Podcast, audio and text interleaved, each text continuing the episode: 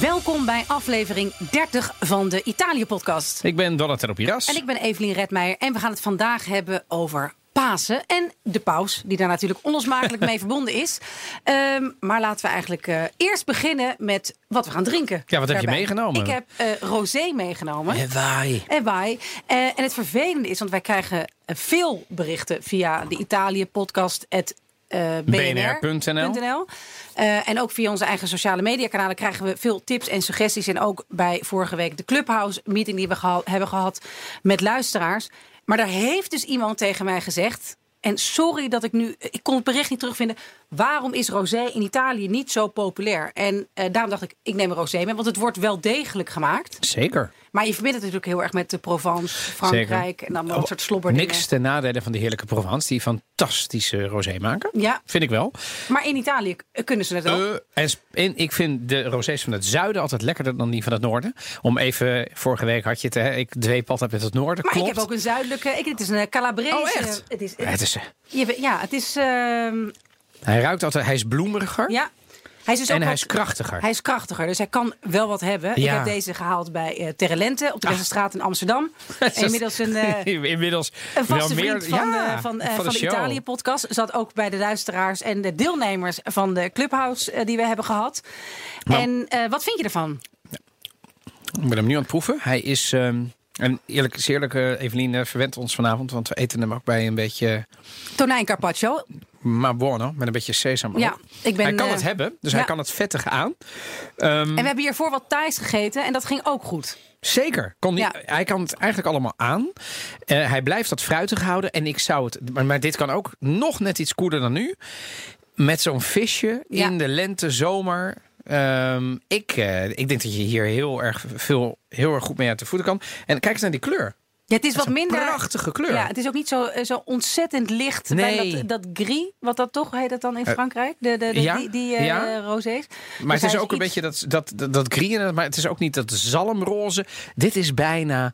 Ja, het, is een beetje, het lijkt een beetje qua kleur, neigt het zelfs een beetje naar het marsala. Dus het was meer geel dan. Maar ik vind hem heel mooi en ik vind hem heel goed. Goudroze. Wat doet hij qua alcohol? Even kijken. Het is ook nog eens een biologische wijn. Het is fantastisch, joh.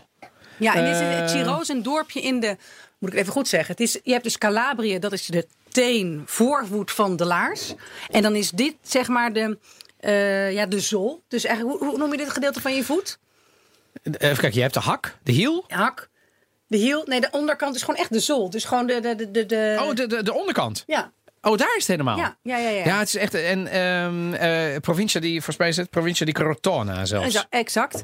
En eh, het verhaal wil, de legende wil, is mij verteld door de eigenaar van, eh van, van Terlente. Dat hier Grieken de oversteek hebben gemaakt. Want dit is natuurlijk het gedeelte van Italië wat relatief dichtst bij Griekenland ligt. En daar hun wijnranken hebben meegenomen. En dat daar in de, eh, in de bodem hebben geslagen. En dat dus en dicht bij zee is en dicht bij de berg. Want het gaat daar flink omhoog. Ja, daar, daar ligt het. Je hebt het eventjes opgezocht eh, Ja, op de kaart. We zetten ja. het uiteraard in de show notes Ja. eh, hoe de wijn heet. Chiro. Chiro. En- Ja, en- dat, is een, dat is ook een plaatje. En ze maken ook rode en witte wijn. Maar, eh, en ik, het is ook nog, vind ik, schappelijk eh, geprijsd. Het is eh, 12 euro. Heb ik voor betaald. Oh, echt? Dus ja. Dames en heren, hier kun je geen buil aan vallen. Nee, ik toch? zeg eh, must have voor de zomer. ja. En, die En, komt eraan, hè? En, want ik stond daar en toen dacht van, ja, kunnen we niet iets grappigs? Je kunt dus, als je bij Terrelente langs gaat... en je moet vooral eh, deze wijn kopen of iets anders of helemaal niets.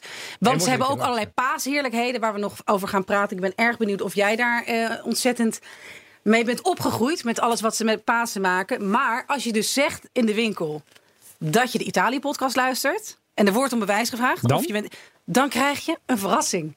Wauw, Leuker wordt het toch niet? Fantastisch. Dan krijg je een De- cadeautje. Eindelijk Ja. loont het om luisteraar van de Maar Italië-podcast het te is zijn. ook, ik heb mij ook laten vertellen dat het ook voor de makers van de Italië. Jij kan ook gewoon je cadeautje gaan opeisen. En wij, echt? Ja, ja, echt. Ik laat me dit geen twee keer zeggen. En dit zetten we op onze social media. Ja, wat is jouw nieuws van deze week, Donatello?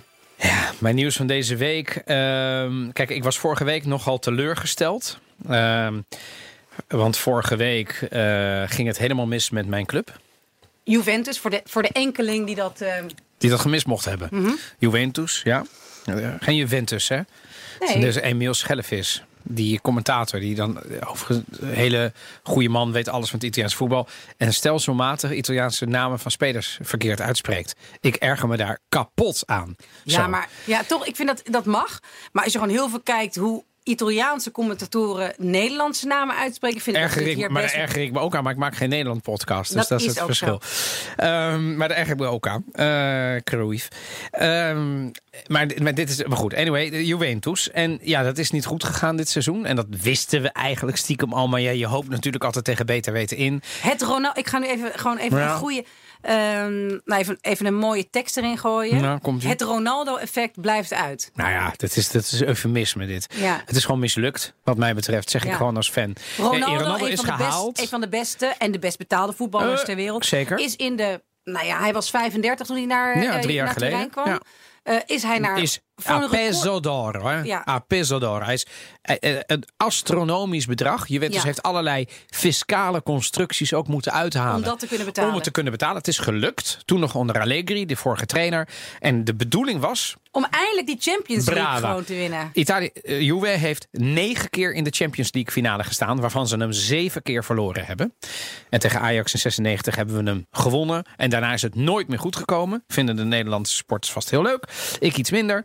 Eh, anyway. Het is een hele Rona- kijkende- man. ja. Ronaldo ehm, zou enigszins verlichting hebben moeten brengen. Want met Ronaldo zouden we dan wel. Voor Ronaldo kwam Juventus twee keer in de Champions League finale. Verloor weliswaar, maar kwamen ze er. Ze zijn met hem niet eens meer tot die finale gekomen. Eén keer door Ajax eruit geramd en gebonjourd. Eh, vorig jaar, ja, ik ga het ook niet allemaal herhalen. Anyway, voor, het ging dus vorige week helemaal mis. Pirlo lag onder vuur, dus er is nu een enorme rimpasto. eh eh, zijn ze aan het kijken van hoe gaan we dat volgend jaar doen? Ehm, en ehm, ja, ik, waar- waarom ik me er zorgen over maak, is omdat ik zelfs als Juventus in Italië het niet voor elkaar krijgt om het goed te doen. Dan is het best wel zorgelijk met het Italiaanse voetbal. Ondanks het feit dat ze best wel goede namen hebben. En spitsen zoals Lukaku, Ronaldo enzovoort. Krijgen ze het maar niet voor elkaar om het in de, op Europees niveau goed te doen. En inmiddels begint dat echt wel pathologisch te zijn. Namelijk, Duitsers doen het goed, Britten doen het goed, de Engelse teams, de Spanjaarden doen het goed. Af en toe nog eens een ander team. Maar de Italianen komen er gewoon niet meer aan te pas. Maar even voor een. Ik wil mezelf geen leek noemen. dat- Geen leek noemen, Dat want ben dat jij ben ik niet. absoluut niet. Nee. Maar gaat er minder. Maar ik weet er een stuk minder van dan jij. Gaat er een stuk minder geld om. In het Italiaanse voetbal in vergelijking met het Engelse voetbal, het Franse voetbal, het Spaanse voetbal. En dan vooral het Engelse en het Franse Frans. Fransen zeker niet. De Precies. enige club die het daar Engels- goed doet is die satellietclub uit de Emiraten. Dat is Prins Saint-Germain. ja, maar dat is gewoon, weet je, de- die gewoon kunnen dus- het doen doordat ze een dot ik dan geld zeggen hebben. dan Spanje, Engeland en Duitsland. Spanje heeft twee teams die het goed doen. Eh, drie, misschien met Atletico. Atletico twee twee Mhm. Madrileense teams in Barcelona. Ehm Bayern München in Duitsland. En heel veel Britse teams. Laten we Ja. zeggen, dat, ik, ik zou zeggen, de Premier League doet het heel goed. De Primera Division in Spanje. Maar Italië zou, als je puur naar, het, naar de begroting kijkt, en naar het talent... kijkt? Nou, allebei ook goed moeten doen. Maar het is ook... Ik zeg gewoon, het is een malgestione. Het is gewoon slecht management. Gewoon niet goed nadenken. En als je Ronaldo haalt, dan moet je ook daarna dingen doen. Nou, en dat is bij Juve gewoon mislukt. Nou, dat is niet erg, maar ik maak me daar zorgen over. Maar laat ik eindigen met een lichtpuntje als het over voetbal gaat. In mei dit jaar, dat is pas dat is over anderhalve maand, komt er een film uit op Netflix. En dan gaan we hem nog recenseren over mijn voetbalidool uit mijn Totti? jeugd. Nou, Daar komt ook trouwens nog. een serie over. Komt. Oh, Sorry. echt? Ja, ja, ik- ja, Oh, ja, echt? Ja, ja, ja. Ah, nou, dit is ook weer nieuws. Ja, nou, fantastisch. Nee, maar over mijn Italiaanse voetbalheld uit mijn jeugd, Roberto Baggio. Ah, ja, ja. Il Divin Codino Ik gaat hij ben ook heten. wel net zeggen, ik ben, hij heeft toch dat lange vlechtje heeft hij ja, aan zijn Il nek Divin hangen? Codino. Il Ah. de Divine, ik het, heb, het, het goddelijke staartje. ja, de, de, Divine Potty Tail. Maar dit wordt het fantastisch. goddelijke staartje. Het goddelijke staartje. Maar wat, Ja. Klinkt, ja, Ja. klinkt een beetje eh, als een pussy. Maar nee, eh, ja. Maar dus, eh, en, en ook ex-Juve trouwens. Dus ik dacht, nou dan eindig ik toch ehm, deze rant iets positiefs. Wat heb jij? Ik heb, om te beginnen, een recensie. Ja, Oh ik was er weer even, God. Ja, En ik jij was er weer even jij. Ze kijkt hierbij, dames en heren, met een soort een soort triomfantelijk Nee, gezicht. Nee, omdat ik het gewoon... eh, kijk, ik, Jij ik houdt lees als dan, het cringy is, maar niet. Ja, vind ik leuker. Kijk, er zijn ook echt, want gelukkig staan we eh, qua sterren er goed voor. En dat is echt belangrijk. Dus als je ons leuk vindt en Oh dat ja, nog niet hebt gedaan, alsjeblieft doe het. Want Ja. ja. dan kunnen wij ook weer door. Groeien. Ja. En groeien. En eh, ja, daar is ons het, het voortbestaan van de Italië-podcast toch ook wel van afhankelijk. Maar goed, ik, ik lees dan dus de titels. En er was er eentje die schreef: Jury Buis, leuk en vrijblijvend. En ik denk dan bij vrijblijvend klinkt niet meteen positief. Maar vond ik juist heel aardig. En die zei: ja, het is namelijk vrijblijvend in die zin dat je geen verstand hoeft te hebben van Italië. of helemaal fan ervan moet zijn. Alleen maar droomt over cappuccino's op pleintjes. en, en oude Ja. omaatjes in Bertolli-tuinen. Maar dat je gewoon de vibe leuk vindt. en eh, dat het een aanrader is. Dus ik. Hè? Ja, Op jou aanraden ook een positieve Brave. recensie. Over- ik zou bijna zeggen, hij, hij, zocht, eh, hij zocht eigenlijk het woord laagdrempelig in plaats van Ja, vrijblijvend. maar nu komt het. oh ik ga God. proberen het Ja? heel rustig te vertellen. Ik luister. Eh, de titel is Te veel adrenaline. Waarbij wel gezegd moet zijn dat te veel aan elkaar is geschreven. En dat daar toch echt wel spaties tussen te en veel had moeten staan. Maar eh, deze eh doppelganger eh, had waarschijnlijk te veel adrenaline om dat even uit elkaar te halen. Maar dat is de titel. En er zullen, het begint. Er zullen zeker mensen zijn die dit rangschikken onder typos, typisch Italiaans temperament. Maar ik, als Italofiel, vind het nauwelijks vol te houden om twee gelijksoortige types, dat zijn wij dus, die elkaar voortdurend het woord lijken te willen ontnemen. Pas erop, nu niks zeggen. Zo lang aan één stuk aan te horen. Het is misschien vervelend, maar ik zou één van de twee vervangen. Jullie lijken te veel op elkaar. Een drukke en wat rustiger is veel prettiger. Of laat een van de twee om de beurt de rol van rustige aannemen. Gewoon veel te jachtig en vermoeiend, jullie podcasts. Dus eigenlijk pleit hij ervoor dat een van ons moet wijken. Dus wij zitten nu eigenlijk tegenover elkaar, eh, Ja. tegenover elkaar van ja, maar wie moet dat dan Nou, zijn? wij- precies, en we hebben loodjes getrokken, daar Ja. zijn we niet uitgekomen. Nee, nee, maar dus, we hebben nu bepaald, ik ben vanavond de rustige. ja, jij gaat vandaag de rustige zijn. Ja. Oké, Ja. Ga ik je wel aan, eh, aan houden. Maar je hebt je al zo opgewonden over dat hele Juventus. Dat, dat, je hebt waarschijnlijk niet eens meer energie om eh, nog mij in de reden te vallen. Al of om energie te bekvechten of allerlei dingen. Ik zou proberen om als een Calvinistische sidekick te fungeren vanavond. Oké, heb ik ook nog nieuws. Oké. Heerlijk, ik kan nu gewoon vrij praten. Je valt me niet in de reden. Ik hoef niet snel te gaan. Ik kan heel rustig praten. Het gaat 50 over. minuten deze aflevering. Ja, wordt, heel, wordt echt heel lang. Maar goed, het is misschien de laatste, want een van ons wordt vervangen. Nou, maar Dus Evelien, niet zo vatten. Ik bedoel, laten we eerlijk zijn, er zijn ook positieve geweest. Hè? Zeker, Meer zeker. positief dan negatief, toch? Z- Veel positief. Maar ik vind het gewoon heel Ja, grappig. ik snap het. Ik, snap, ik, I feel you. Ja, ik, feel you. ik, ik, ik, ik luister ze graag. Of ik lees ze graag. Dit gaat over de, ehm, de school die Steve Bannon oh, wauw. wilde eh, oprichten en openen boven Rome in een oud klooster. Ja. Misschien hebben mensen wel gelezen, erover gehoord. Het was een tijdje geleden in het nieuws. En die heeft een, had een klooster opgekocht en, eh, om daar een populistenopleiding te hebben. En daar zouden dus dan populisten van de hele wereld worden opgeleid om nog populistischer te worden. Klinkt heftig dit. Ja. Klinkt heftig. Eh, ik ben er ooit een keer geweest en heb me daar laten rondleiden door een van de handlangers van eh, Steve Bannon. Die natuurlijk ook een beetje, die is inmiddels gearresteerd en zit achter tralies. Of, of wacht thuis zijn, zijn eh, thuis, proces af. mij, ja. Maar nou ja, er is heel erg geprotesteerd in de buurt van dat klooster. Dat het daar toch echt niet ehm, voor mag worden ingezet. Ehm, en uiteindelijk eh, mag het niet. Dus er is gewoon, eh, deze populistenschool komt er niet. Eh, Een rechter heeft dat uitgemaakt. En Oh. ik dacht toch van... In ja, er is- Italië? ja, er is, er is veel over te doen geweest. Het is een prachtige plek. Gewoon midden in de heuvels richting de Abruzze. Dus ja, wat is het volgens mij? Zuidoost van Rome. Ja, het is een uurtje mijn van vraag, Rome. Zoveel vragen.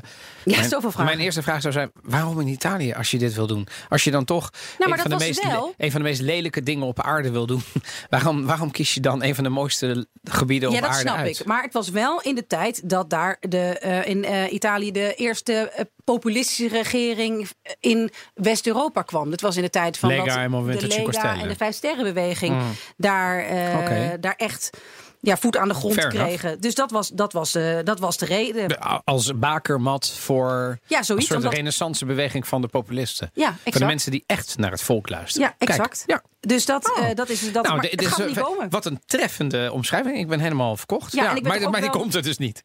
Nee, die komt er dus niet. En Ah. dat is dus gewoon door een eh, Italiaanse rechter. Die heeft gezegd, nou, daar is het gewoon niet voor eh, bestemd. En dat mag niet. En eh, het is dus geblokkeerd door, een van, de, door, de, door de Italiaanse rechter.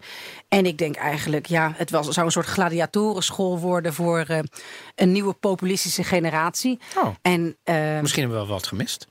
ja, misschien is het wel eeuwig zonde Dat dat, die populistische, eh, populistische school er niet komt. Maar ik denk dat het eigenlijk wel goed is. En dat het misschien eh, niet heel Is dit nou een veel moois- politieke mening? Die nou ja, niet, toch wel. Ja, Steve Bannon zijn we nou toch Nee, niet heel zeker. erg fan Nee, van. Ja, nee. ik hoef nou toch niet eh, meteen allerlei kleur te bekennen. Maar dat je Steve Bannon nou niet om, omarmt, dat, dat hoeft toch niet. Vind dat hoeft toch geen eh, geheim te zijn. Nee hoor.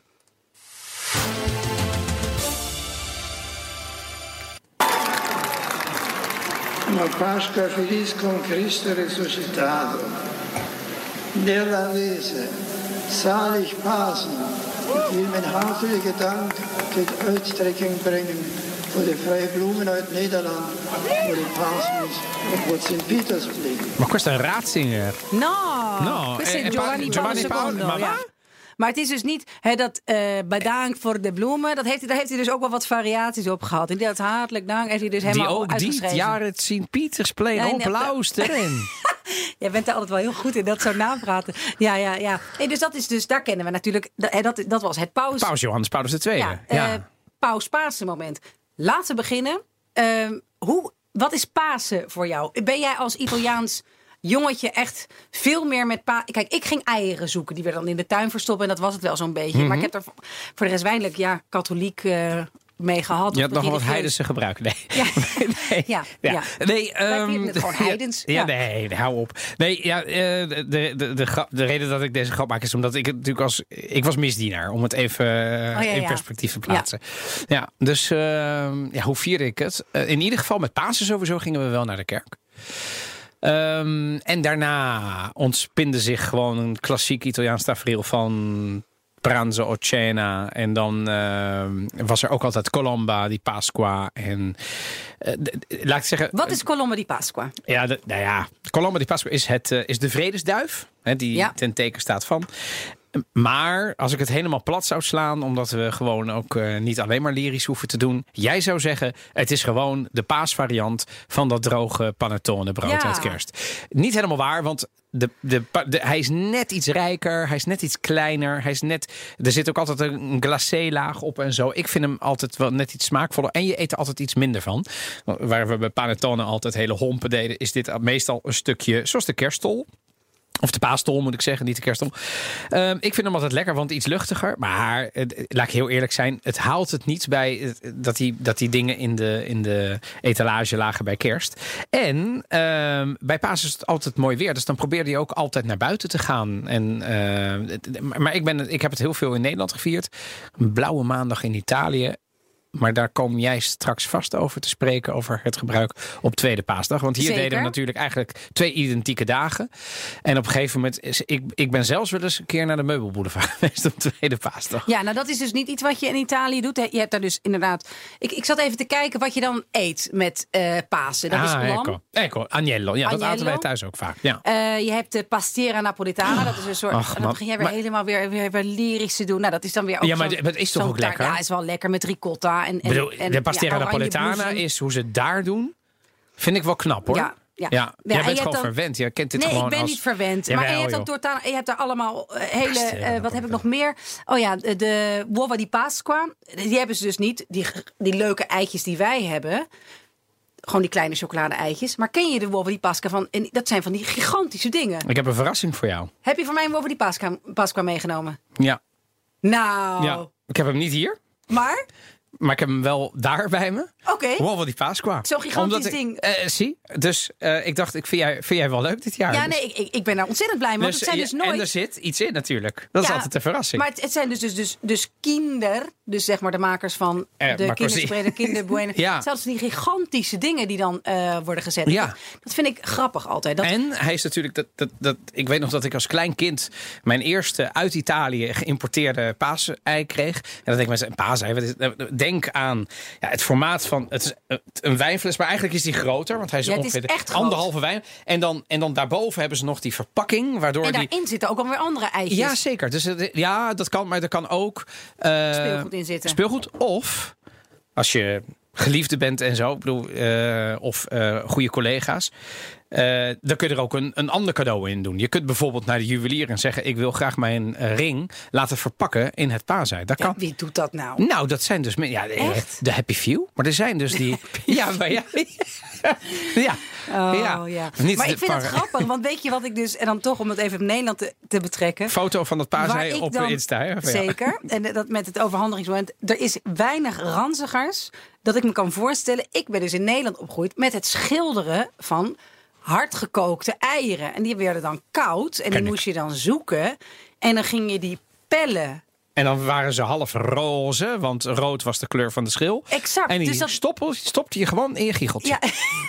Dus dat was zo'n hardgekookt ei waar dan de verf zo'n beetje in, in was getrokken. Vier en dat dagen je dan, oud. Nou ja, dat is toch niet, dat is toch niet leuk? Ja, doe dan maar, maar zo'n soort Amerikaans-achtig groot eh, chocolade-ei van Kinder met, met 15 kinderbueno's erin. Het mooie was. Ja. ik vind het wel mooi. Overigens, ik heb daar. Voor de Ik mensen denken dat, ik een van de snobistische Italiaan ben. Niet alleen maar. Ik heb, ik, ik heb echt wel eh, ook die. Ik heb Geleden. Je hebt ook echt wel Nee, helemaal niet. Ik heb, nee, ik heb, ik heb, ik heb precies. Ik had ook vroeger zo'n zo'n ding. Ik, ik gebruikte ze overigens niet hard gekookt, maar dan, dan blies je ze uit, waardoor ze wat lichter waren. En dan kon je ze in zo'n dingetje draaien en dan kon je ze daar verven. Dus ik heb met minutieuze precisie, zeg maar in zo'n. Ja, die heb Ja, ik ook die- gehad. ja, maar dan heb je dus met mini, mi- minutieuze precisie dat doorkleuren op dat rauwe ei wat dan drie Nee, dagen want je kon, hem is. ook, je kon hem ook uitblazen. En dan, dan, dan was het alleen maar de schil. Het was iets meer werk, maar dan had je dus zeg maar niet dat ei. En dan kon je hem hangen aan die paastakken. Paastakken. Eh, Oh ja, paastakken, dat is natuurlijk dat is wel heel Nederlands. heel Nederlands. Ik Ja. heb het volgens mij nog nooit gezien in Italië. Zo- Zo'n zo'n zo'n Nee. Nee. Nou, eh, eh, eh, in het noorden hebben ze natuurlijk iets meer soort eh, Alto Adige, de Duitse tradities. En daar kennen ze het ook. Ja. Ja, maar Ja. In Sardinië heb ik het niet zo vaak gezien. Maar goed, dan gaan we naar tweede paasdag. Pasquetta. Pasquetta. Dus dat is eigenlijk het klein paas, paasje. Sì. Pasquetta, Ja. sì. Maar wat doe je op Pasquetta? Dan ga je barbecuen buiten. Picknicken. Picknicken. Toch? Ja. Je trekt erop uit. Je Je gaat. gaat weg. Dus het, is ook, het is een soort, soort eh, gezegde. Hè? Natale con i tuoi, met je ouders. Pasqua con vuoi. Sì. Pas, Pasen met, met, met wie je wil. Ja. Dus, eh, maar het grappige is dat het ook een soort traditie is dat het met Pasquetta altijd eh klote weer is. Dus dat je uiteindelijk niet zoveel kan doen. En dat heb ik dus echt. Ligt er wel aan waar je woont. Hè? Want hoe zuidelijker, hoe zeker. beter. Maar ik zat toch eh, aardig zuidelijk in Rome. En ik heb nog nooit echt eh, die, die vijf jaar dat ik er zat mooi weer gehad eh, met Pasquetta. Maar dat is wel echt leuk met barbecue en, eh, en, en buiten eten en grillen en, en, en, en onethische hoeveelheden vlees eh, eten. Eh, maar wat ik grappig vind, konijn wordt niet gegeten met Pasen no? in Italië. Ik ben sowieso niet zo'n eh, konijnenliefhebber. Oh, mijn hemel. Eh, Is Cornelia wel heel lekker. Maar dit- Ja? maar, och, goed gemaakt. Alla cacciatora. Och, jongens. Ja. Ja, nou ja. Maar anyway, de, waarom hebben we het nu ineens over... Maar dat wordt niet gegeten? Nee, Heeft nee, dat dus- een reden? Nou ja, dat weet ik niet. Daar had ik het vandaag over. Want ik ging zeggen van, goh, wat eet je dan zo'n beetje? Nou ja, Eh. inderdaad lam en, en uiteraard Agnello pasta. tanto, en, ja. eh, ja en, Komt ook van het paaslam. Hè? chocola. Ik bedoel, het komt natuurlijk wel ergens vandaan. Dat werd dan geofferd en zo. Dus ik denk dat dat er nog wel een beetje uitkomt. En het feit dat het... Dit, dit gaat heel wrang klinken. Maar de, de, de, de zuiglammetjes waren natuurlijk net geboren. En die werden dan natuurlijk ook nog, zeg maar, dan vrij snel geslacht. Dus het was... Het is niet... Het, ja, ehm, als je nu een beetje een, een, ve- een vegetariër, een veganist... of überhaupt gewoon een, een dierenliefhebber bent... dan denk je, wat zegt hij nu? Maar dat is natuurlijk wel waar. Weet je wat ik grappig vind? Dat uiteindelijk de katholieke feestdagen in, in Nederland veel meer vrije dagen opleveren dan in Italië. Ja, hoe grappig is dat, hè? Waar slaat dat Want op? tweede paasdag kennen ze bijvoorbeeld al niet. Jawel, nou ja, dit, wat ja, dat- Pasquetta, maar Pasquetta. het is niet, het is niet, het is Pasquetta, dus het is niet Een soort officiële. Nee, een Nee. maar Goede Vrijdag, wat wij vrij hebben, is daar niet vrij. Witte Eh, Donderdag? Pentaco- wi- Witte Donderdag, eh, eh, Pinksteren, dat, dat soort dingen. Dat, dat hebben ze daar helemaal niet. Nee, nee, nee, nee, maar dat, nee. Met, Zijn wij nou gewoon een, hele lui- een heel lui volk dat we eigenlijk gewoon ons hebben vastgeklampt in allerlei eh, katholieke feestdagen, terwijl we daar niet Nee. voor naar de kerk gaan? Mm, nou, ik denk dat het in Nederland iets gecompliceerder ligt. Wij zijn natuurlijk nooit een katholiek land geweest. We zijn meer een protestant en Nou, katholiek land geweest. Er zijn ook vast mensen onder de rivieren die meeluisteren. Nee, zeker echt- wel. Maar we zijn natuurlijk in de, in de essentie wel meer Calvinistisch. Ja, ja. En voor de protestanten is Pasen wel het belangrijkste christelijke feestdag. Voor de katholieken ook. Ja. Maar de, bij, de, bij, bij de, laten we zeggen, bij de protestanten heeft het nooit gedraaid om eten, drinken enzovoort. Ging het gewoon om, weet je wel, dit is het moment dat, dat Jezus is op, voor ons gestorven, opgestaan enzovoort. En ik denk dat het daardoor komt dat Pasen als belangrijk eikpunt in die christelijke kalender wel veel meer had dan alle andere dagen. Ja. Eh, en onderschat denk ik dan niet die werking van die, van die, van die, van die protestantse feestdagen op de. En ja, de katholiek. Tuurlijk, Italië is een, een zeer katholiek land. Maar Hemelvaartsdag is geen vrije is dag. geen vrije dag. Maar dat soort dingen. De- weet je, dat ik vind is- dat zoiets, Ja. zoiets boeiends. Dat, dat, dat je Ja. dus in het meest, ja, in de bakermat van het katholicisme, dat je die vrije dagen niet hebt. Dus ga er ook niet vanuit, inderdaad, als dat je bang bent. Oh, dan als ik net, als we weer kunnen reizen, van dat ik dan een lang weekend naar Italië ga. Dat kan niet, want dan alles, is alles dicht. Nee hoor, alles is gewoon open. En dat zijn eigenlijk dagen die vooral Nederland vieren. Weet jij nog vorig jaar? Ik heb het even teruggekeken. En dat is. eh, ik kon het hier wel afspelen, maar het is vooral het beeld. En ik raad iedereen aan om het nog een keer terug te kijken. De paasmis van vorig Oh, jaar man. tijdens. eh, Oeh, ik, dit- die kwam heel hard binnen Ja, bij mij. dat Dat was een iconisch moment in de coronacrisis. ja. Dat was dit vreselijke beeld van de paus alleen op het op het Sint-Pietersplein. Sint-Pietersplein verlaten. Knielend Volgens mij was het ook slecht biddend. weer. Ja, en dat Volgens mij donkere weer. onweerde het ook. Ja. En dat was het moment van die pandemie die over de wereld was getrokken. En hij keek ook zoals deze paus dat ook echt kan. Ja, Eh, getergd. Getergd, mooi gezegd. Dank, dank. Mooi, ja. maar en dat vond ik... Ja, het era il simbolo del momento del covid. Ja dat, Ja. dat ben ik met je eens. En het is wel, er is vooral als je even gaat zoeken op eh, Vatican TV of nou ja. eh, Kijk er even op. Misschien, ik zal het dan in de show notes zetten voor deze Ja, aflevering. doe maar, ja. Want eh, dat is ook weer, en dat bedoel ik helemaal niet cynisch of onaardig, maar de, het Vaticaan heeft zoveel gevoel voor theatraliteit. En die hebben geweldige cameramensen en kunnen heel mooi monteren. En die weten precies hoe licht goed valt. Dus het is ook van een. Nou ja, het moment was al dramatisch. Dus ze weten het ook nog filmisch te maken met beelden. En dat wordt dan zo gemonteerd. En ja, het is, eh, dan denk ik, ja, dat, dat is toch. Hè, en zeker als je het met het eh, Calvinisme vergelijkt. Dat Nou, ik, zeker, Ja, die katholieken, hè, die weten er wel ehm, qua plaatjes echt iets van te maken. Ja, qua, ja, eh, ja. Qua, qua symboliek. En, Maar dan moet en ik daar zeggen dat deze paus, juist deze paus, is natuurlijk juist meer een paus die helemaal wars is van het klassieke uiterlijke vertoon Ja. in 26 gewaden rondlopen. Deze paus was juist is juist weer terug naar hij woont niet eens in het in, in zeg maar de pauselijke vertrekken. Hij, hij leeft ergens anders. Dit is de paus die s'avonds op straat met zwervers praat. Weet je, dus het is niet een paus die de hermelijnen letterlijke Ja. bontmantel draagt met kerst, want dat vindt hij te veel pracht en praal voor. Dus ik vind deze dus wel een beetje de anti-paus. Klopt, maar dan toch is de antipaus, en dat, dat, dat is hij op sommige punten zeker. Maar als je dan bijvoorbeeld kijkt hoe progressief zo'n paus dan echt is. Ja. Kijk, valt het jou dan tegen? Of denk je, ja, je moet ook niet te veel. Je bent wel de leider van een, een katholieke kerk. Aan de andere kant denk ik, ja, als deze paus hè, het al niet de deur openzet naar bijvoorbeeld homoseksuelen. Het was deze maand ook weer in het nieuws dat er. Ja, ehm, pijnlijk. Ja, pijnlijk. Er werd gewoon gevraagd, want dat gebeurt. Even kort. De, de historie van ehm, de acceptatie van homo's binnen de katholieke kerk. en vooral door Paus Franciscus. De pausen hiervoor hebben eigenlijk altijd vrij onomstreden gezegd: nee, dat hoort niet bij de kerk. En hij heeft eigenlijk al vrij snel in zijn tijd als paus gezegd: wie ben ik om hierover te oordelen? Dat Ja, was een hele bekende nog in het uitspraak. vliegtuig, Ja, dat in het vliegtuig. "Marquis was- sono Marquis io." sono io. Ja. Nou, en toen heeft hij dus ehm, hier nog ook iets gezegd, een paar maanden geleden. Waardoor de hoop toch wel weer goed was. En dit is een eh, fragment van een. We're also following the Amerikaanse major news from the. Vatican tonight. Pope Francis voicing support for same-sex civil unions, the first pope in history to do so. The pope saying homosexual people have the right to be in a family, that they are children of God. Here's our foreign correspondent James Longman tonight. Tonight, an historic shift from the leader of an ancient institution. Pope Francis becoming the first pope in the Catholic Church's 2,000 year history to endorse civil unions for gay couples.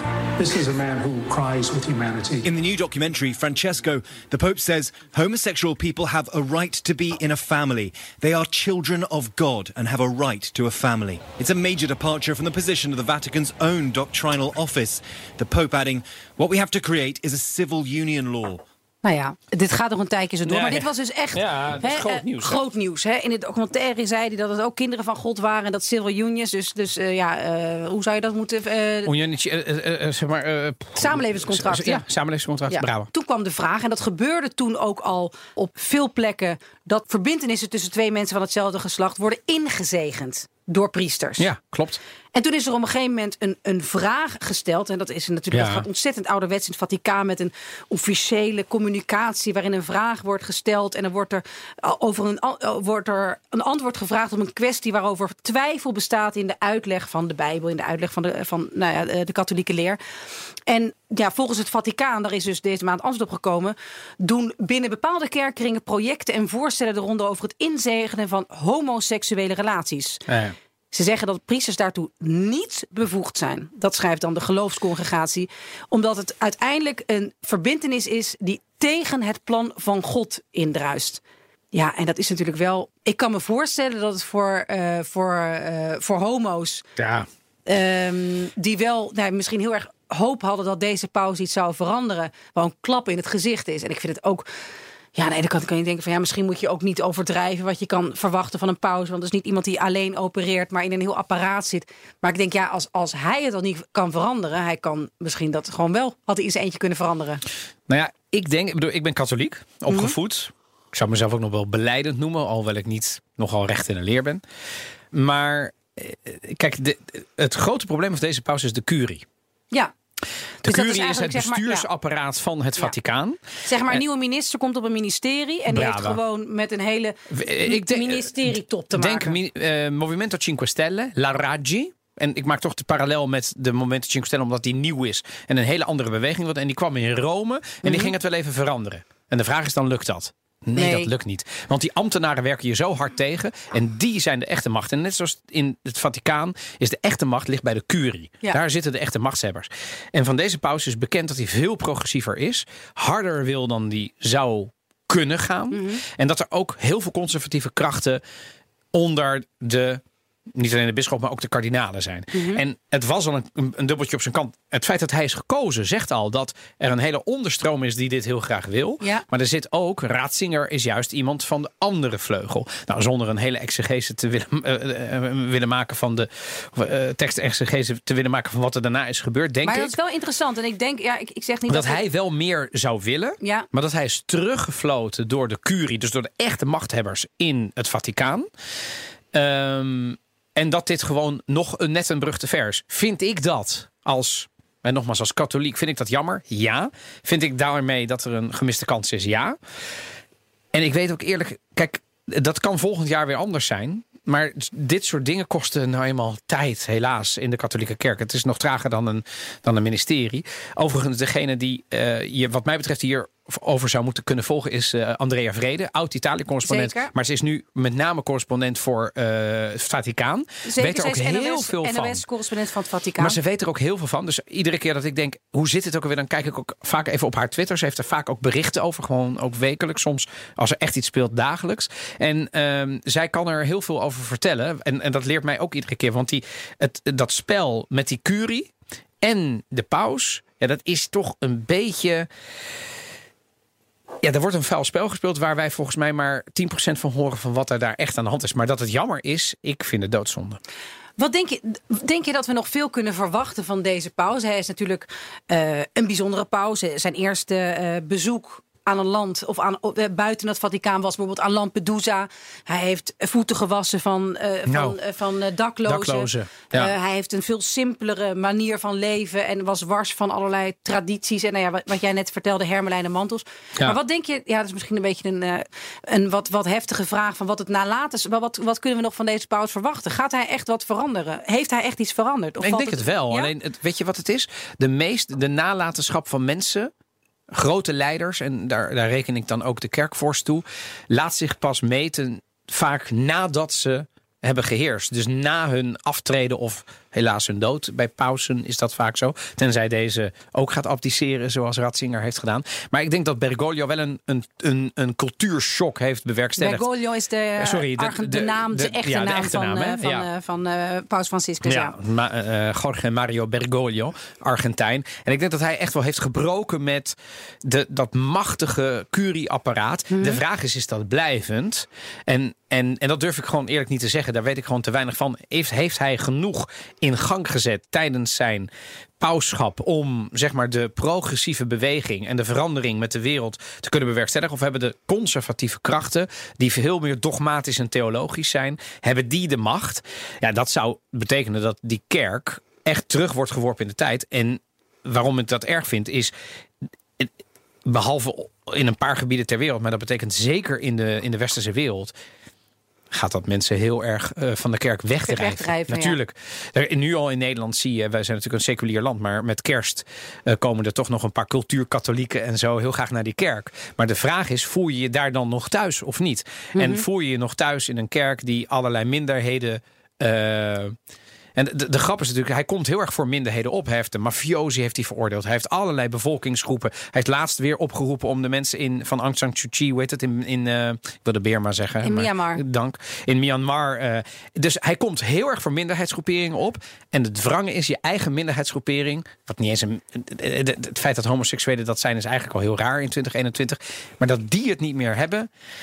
Is niet meer van deze tijd. En we hebben het nog niet eens over het hele kindermisbruik gehad. Nou, ik denk dat we nog. eh, nou ja, ik vind dat hij daar overigens wel wat meer Ja, heeft maar- kunnen doen. Maar ja, dat ik is denk natuurlijk dat hier een... moeten we het. eh, dit Nou ja, is te groot. Want special. dat is ook een van de. Ik vind het mooi dat je iedere keer zegt. Als, als, als we dan over iets an- langer gaan praten. Dan zeg je ja, dan gaan we een special van maken. Maar eigenlijk is iedere aflevering toch gewoon special.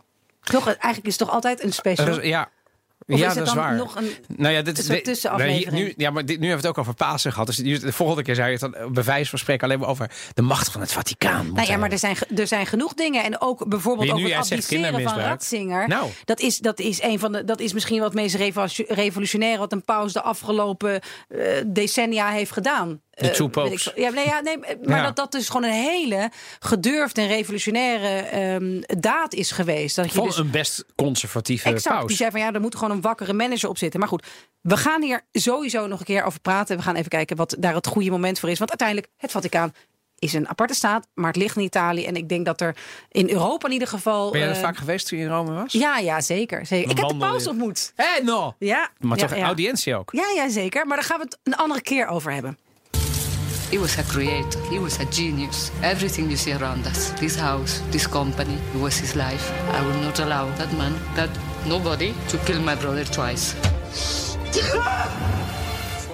Wow. Ken jij hem? Deze serie. Dit is namelijk De Moord op Gianni Versace. En eh, dat is een serie op Netflix.